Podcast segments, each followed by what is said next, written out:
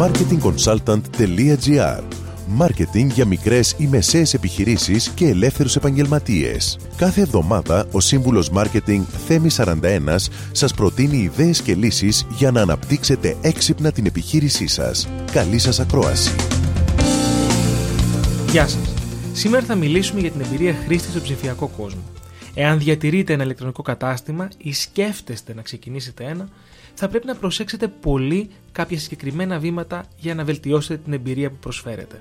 Δεν είναι μόνο οι πωλήσεις που θα πρέπει να επικεντρωθούμε, αλλά και η εμπειρία του χρήστη που μας επισκέπτεται, που αναπεριπτώσει μπορεί να είναι και η πιο σημαντική μας δουλειά. Παλιότερα, η εμπειρία χρήστη δεν ήταν μέρος του marketing, αλλά ήταν αποκλειστική ευθύνη των προγραμματιστών. Πλέον όμως, ακόμα και η φόρμα συμπλήρωσης των στοιχείων για online αγορά είναι πολύ σημαντική για να επιτευχθεί η επικείμενη αγορά. Πρέπει να απλοποιηθεί, να είναι κομψή και να ζητά τα πλήρως απαραίτητα στοιχεία που χρειαζόμαστε, ενώ θα πρέπει να υπάρχει πρόβλεψη για έξτρα στοιχεία σε δεύτερη επικοινωνία με τον πελάτη για να αποκτήσουμε τα θεμητά στοιχεία που δεν έχουμε λάβει από την πρώτη μας επαφή.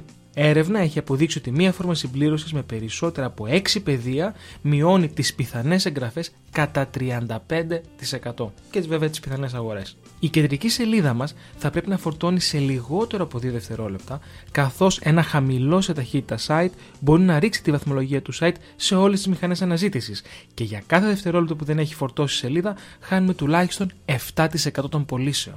Ακόμα και τα απλά κείμενα που οδηγούν το χρήστη στην ολοκλήρωση της αγοράς είναι πολύ σημαντικά. Πρέπει να είναι σαφή και συνοπτικά και να καλύπτουν όλες τις πιθανές ερωτήσεις και απορίες του χρήστη. Το ταξίδι που ακολουθεί ο χρήστης για να γίνει πελάτης είναι πολύ σημαντικό και πρέπει να του προσφέρουμε αυτό που έχει ανάγκη. Ίσως αυτό είναι και το μυστικό για τη διατήρησή του ως ένας πιστός πελάτης. Δοκιμάστε το.